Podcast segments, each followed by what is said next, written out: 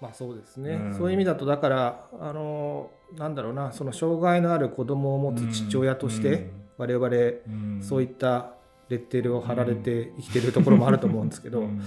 やっぱそういう中で我々が持ち得たうん。経験だったり、うん。感情だったりうん。気持ちだったり、うん。まあ、我々多分その狙って障害のある子供の父親をやってるわけではないんですよね。うん。でそこでいろいうんろうん試行錯誤しながら、うん。それこそ這いつくばってショックを受けてうん。否定したり、うん。あるいはそれを受け入れて、うん。逆にこういうものが、うん。あのなんだろうな他の人だと知りえない、うん。まあ、1,000人に1人ぐらいの子供を持ってるわけですから、うん。そういったところを伝えていく語り部としては、うん。あのうん。なんていうか存在価値はあるのかなとうん。いうふうには思いますよね。うん。それはありますよね。確かにね。うん。そこに存在価値ね。なるほどね。うん。うん。声と声のラジオ。第5話。ダウン症の子を持つ。二人の父のダイアログ。東京都大田区大森で。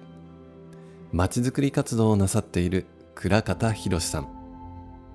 レコーディングダイアログの相手に選んだのは NPO 法人アクセプションズの副理事長を務める黒木聖吾さんでしたアクセプションズはダウン症に関する知識、情報をオープンにしてこの社会に共有していく取り組みを行っています。二人はこの活動を通じて出会うこととなりました。4年ぶりの再会となったレコーディングでは改めてお互いの今を語り合いそしてお子さんが生まれた当時の記憶についても振り返ることとなりました。うん。あのー、12月12日に生まれたんですよ、はい。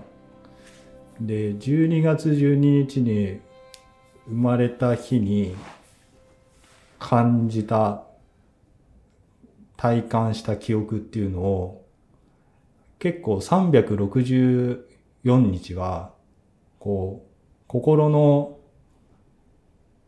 タンスの奥にしまってるっていう感じが常に持ってますね。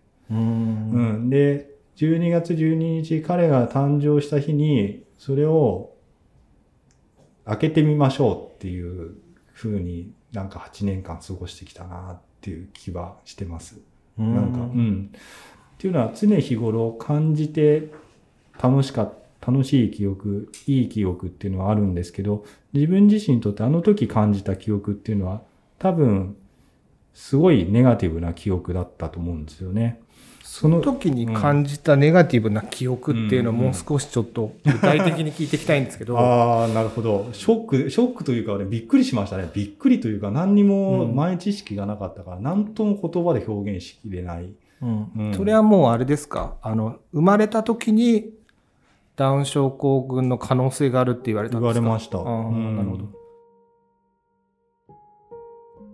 最初の子供で、お医者さんがその子供を取り上げ、こう、なんですかね、こう、お母さんの中から出てきて、出てきた子供をこう、見て、で、まあ、新生児科とか、そういう方々の先生方が見て、その場で疑いを言われましたね。うんもう、うんうん、本当に生まれてすぐぐらいに。うん。うん。えっ、と、まあ、つ妻は、その、まあ、あれじゃないですか、出産だから、そまあ、病院ですよね。で、うんうんうん子供も入院じゃないですか。まあ、子供もまあ、うち、あの、まあ、未熟児で生まれてきたんで、うんあの、1ヶ月弱ぐらい病院にいたんですよ。うんうんだからまあ、そこで出産して、えっ、と、義理のお母さんがいて、で、まあ、自宅に帰るわけですよ。二人で自宅に帰ったんですよ。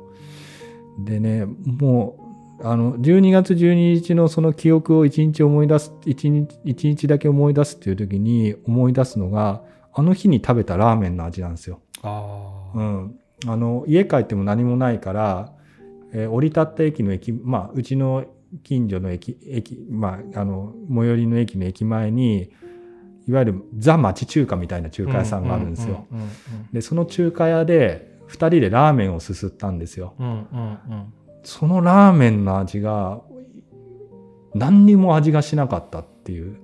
確かにラーメンと餃子は食べたと思うんですよ。もののあったかいものを食べたんですよ。寒かったから。うんうん寒く、寒くて帰帰って寒いねとかなんか、義理のお母さんと話しながら帰って、駅に降り立ってあったかいもの食べて帰ろう。じゃあそこの町中華行きますかみたいな感じでうんそんな会話をしていって、食べたんだけど、何も感じなかったっていう。ううんんで、それは、うん第三者がするとショックとかなん、あの、ショッキングなこととか、なんとかって言われるの,、うんのかもしれないんですけど、それは自分としてショックだったっていう自覚がないですね。うんなるほど。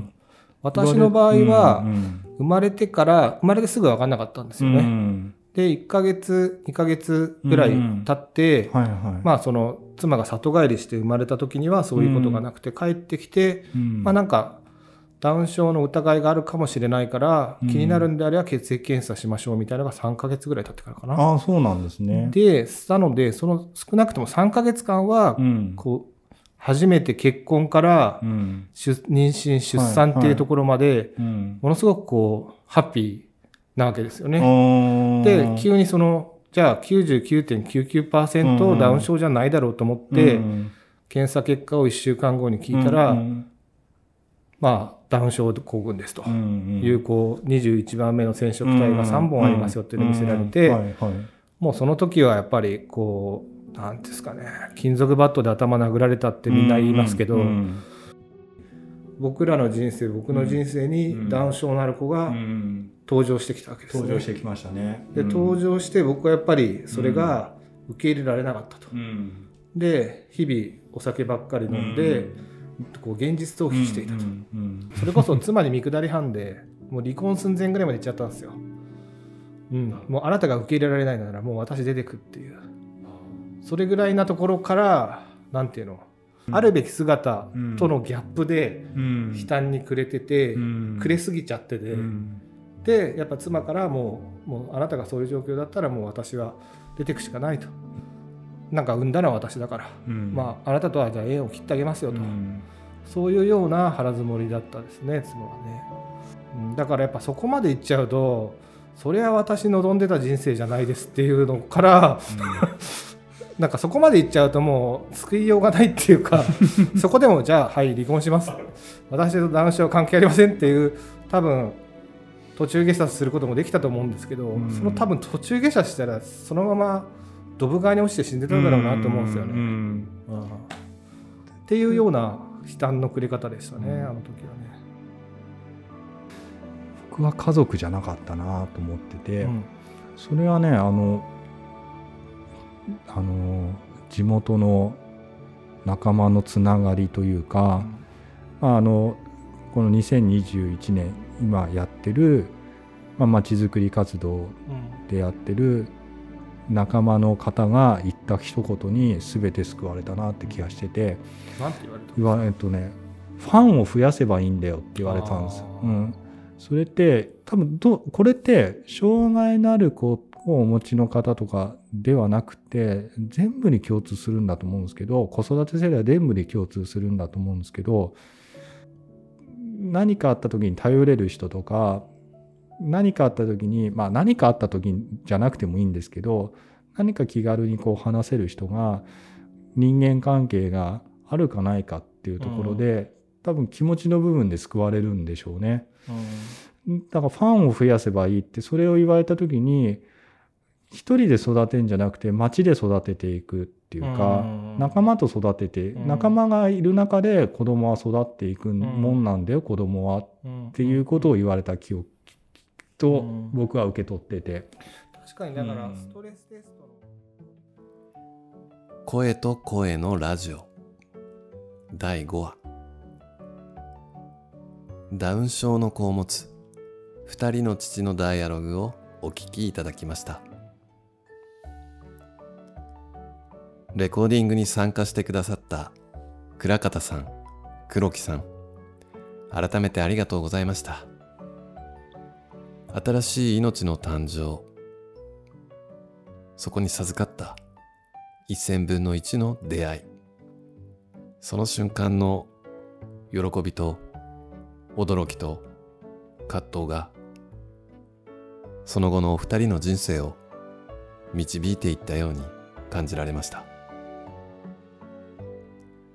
エンディングに変えて黒木さんの活動の原点についてお聞きください。声と声のラジオ。今回もお付き合いくださってありがとうございました。バイバイ。